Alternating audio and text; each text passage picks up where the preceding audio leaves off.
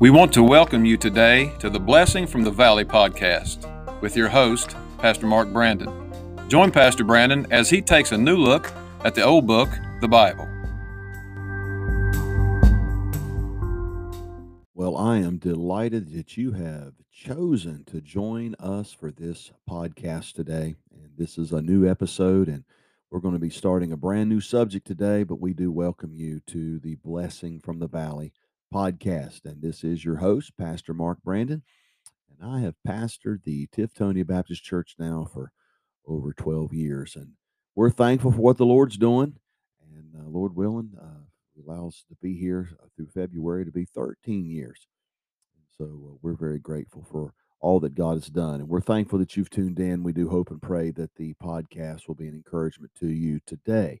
We just want to look at a very powerful passage, very powerful message today. It's really uh, the main thing when you talk about the Christian life, it's the main thing. If I was to ask you today, what is the main thing? It's the gospel, the death, the burial, and the resurrection of the Lord Jesus Christ, the way of salvation. Because to become a Christian, you must come the way. The way is the Lord Jesus. He says, I am the way, the truth, and the life. So the gospel. So let's look at it in Romans chapter 1, verse number uh, 16. The Bible says this For I am not ashamed of the gospel of Christ, for it is the power of God and his salvation to everyone that believeth, to the Jew first, and also to the Greek. For therein is the righteousness of God, revealed from faith to faith, as it is written, The just shall live by faith. I want to talk to you today about the gospel, maybe a couple of episodes on the gospel. You know, what a wonderful and precious passage this is, uh, presenting the gospel of the Lord Jesus Christ. What's the gospel? It reveals the good news, it's the message of the birth, the death, the resurrection, and the literal return of our Lord Jesus. And the Apostle Paul is exclaiming here that he is absolutely excited to proclaim these glad tidings. Now, there's no other message that will affect our life and our eternity and our destiny as will the gospel. Now, look, there's many pieces of literature, but never one could read. Uh, no one could ever read, and there would be no eternal consequences. But this message must be heard and heeded if we are to receive salvation and inherit eternal life. And you know, if you used to ask everybody, that's what everybody wants. They want eternal life. They want to they want to know where they're going when they die. Now, to many, the gospel's a foolish tale. You say, well, Pastor Mark, why is it a foolish tale? Well, you think about it. To many, they one of a virgin birth, that's not possible. A man who gave his life for others, that's that's not normal. Uh, he resurrected on the third day. You mean he literally raised from the dead? Then the Bible tells us that he ascended back to heaven. Now he's seated at the right hand of the Father. And to some, that's a fairy tale. But I want to say to you this morning or this day, it's not a fairy tale.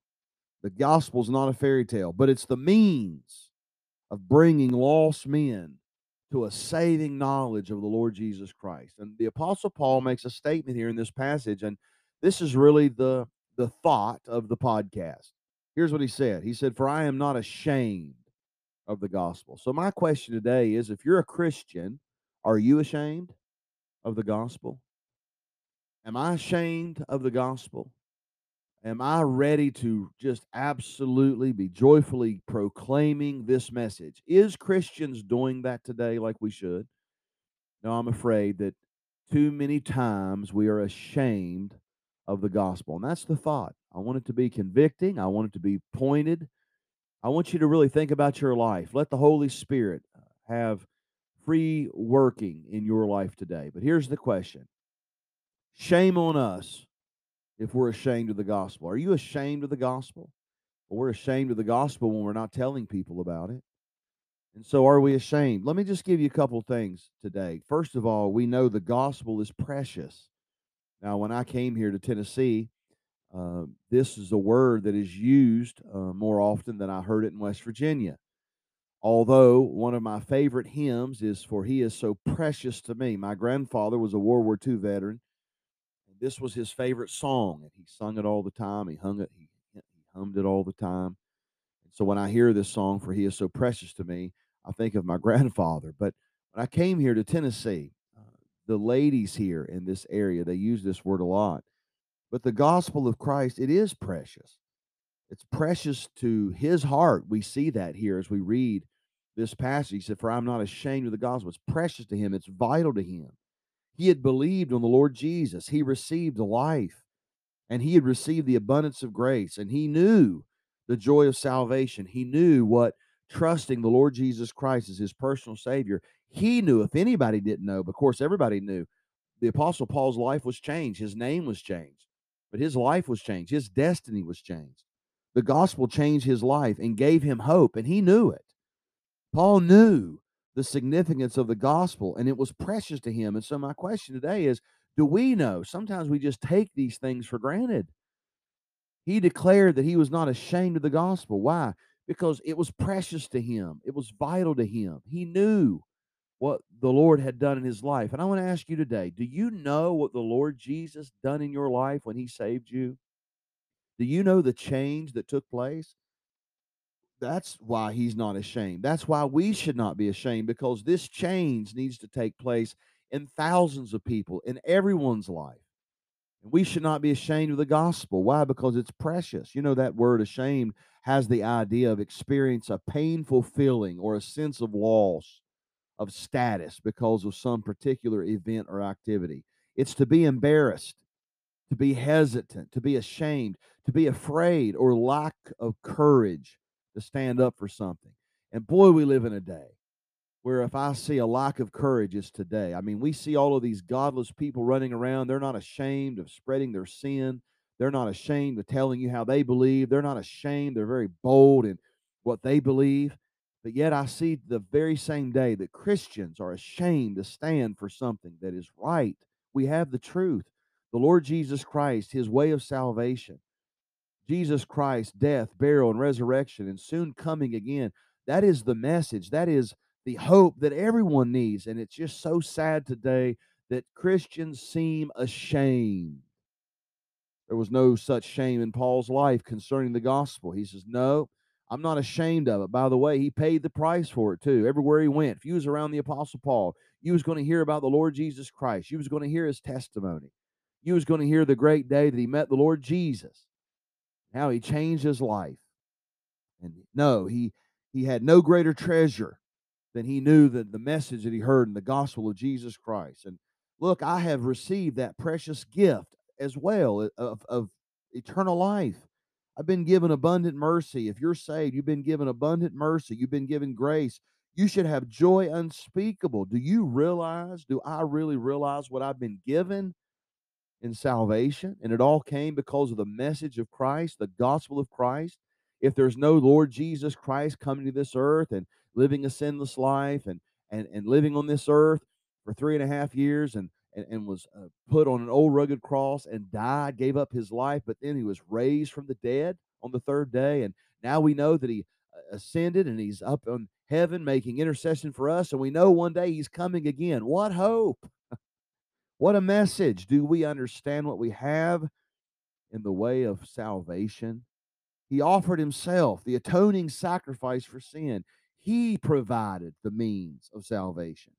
He provided uh, uh, uh, uh, to be clean and to be forgiven from sin.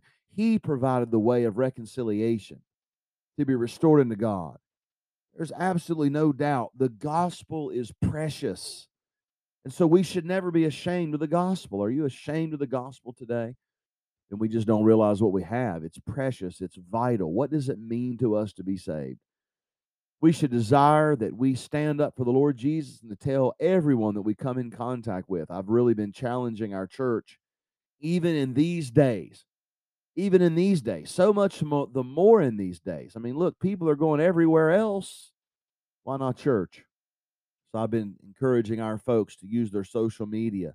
Don't be ashamed of the gospel. Use your social media, use your email, use uh, the, the platforms that we have Twitter and Instagram, Snapchat, Facebook. We have uh, live services. You know, we have sermon audio. Our church uh, should be known, is not ashamed. And as a Christian individually, we should not be ashamed of the gospel of the Lord Jesus Christ. Why? Because it's precious. it's precious. Not only should we not be ashamed because it's precious, I'll close today on this thought. The gospel has power. The Bible says in verse 16 here, it's the power of God into salvation. The word power comes from the Greek word here, dunamis, which really comes from the word, we translate the word dynamite. It refers to the might, the force, the strength, the very power of God. We have the power of God in the gospel of Christ. It's like dynamite power. What it does, how it changes people, it changes directions, it changes people's desires, it changes people's destination. And I, I can look no further than my own life. It's changed my life, it's changed my desires, it's changed my destination. It's a powerful thing, the gospel of Christ. It's just like dynamite. I've never experienced anything that compares to the power of the gospel. Have you? Do you know the Lord Jesus Christ today? Have you received the gospel of Christ, the way of salvation, the death, the burial, and the resurrection of the Lord Jesus? Have you put your faith and trust and been born again, trusting the way of salvation in Christ and in Christ alone? Oh, I want you to know I have experienced nothing greater to the power of the gospel. It has changed my life, and I thank God for it. And so, therefore, because of the power of the gospel, I should not be ashamed. Well, listen, God bless you, is my prayer today. Have a wonderful day.